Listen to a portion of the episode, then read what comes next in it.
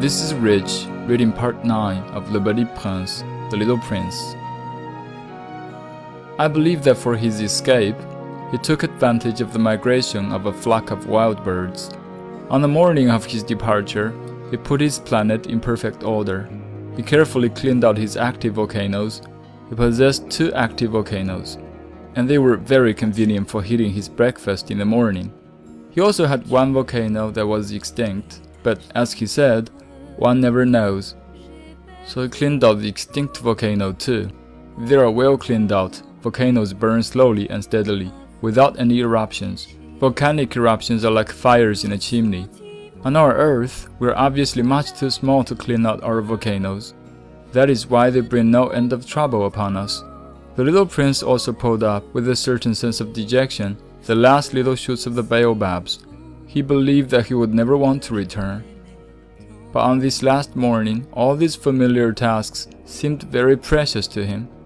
And when he watered the flower for the last time and prepared to place her under the shelter of her glass globe, he realized that he was very close to tears. Goodbye, he said to the flower. But she made no answer. Goodbye, he said again. The flower coughed, but it was not because she had a cold.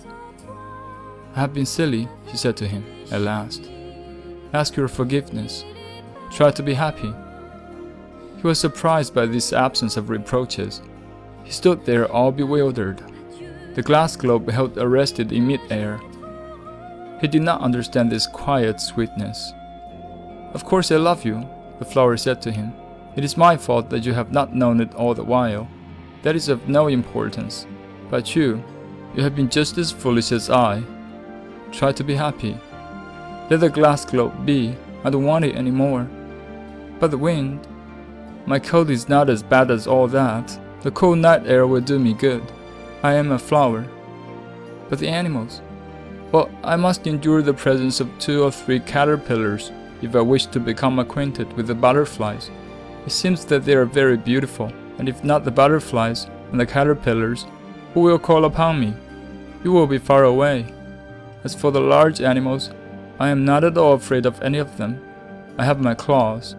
And naively, she showed her four thorns. Then she added, Don't linger like this. You have decided to go away. Now go. For she did not want him to see her crying. She was such a proud flower.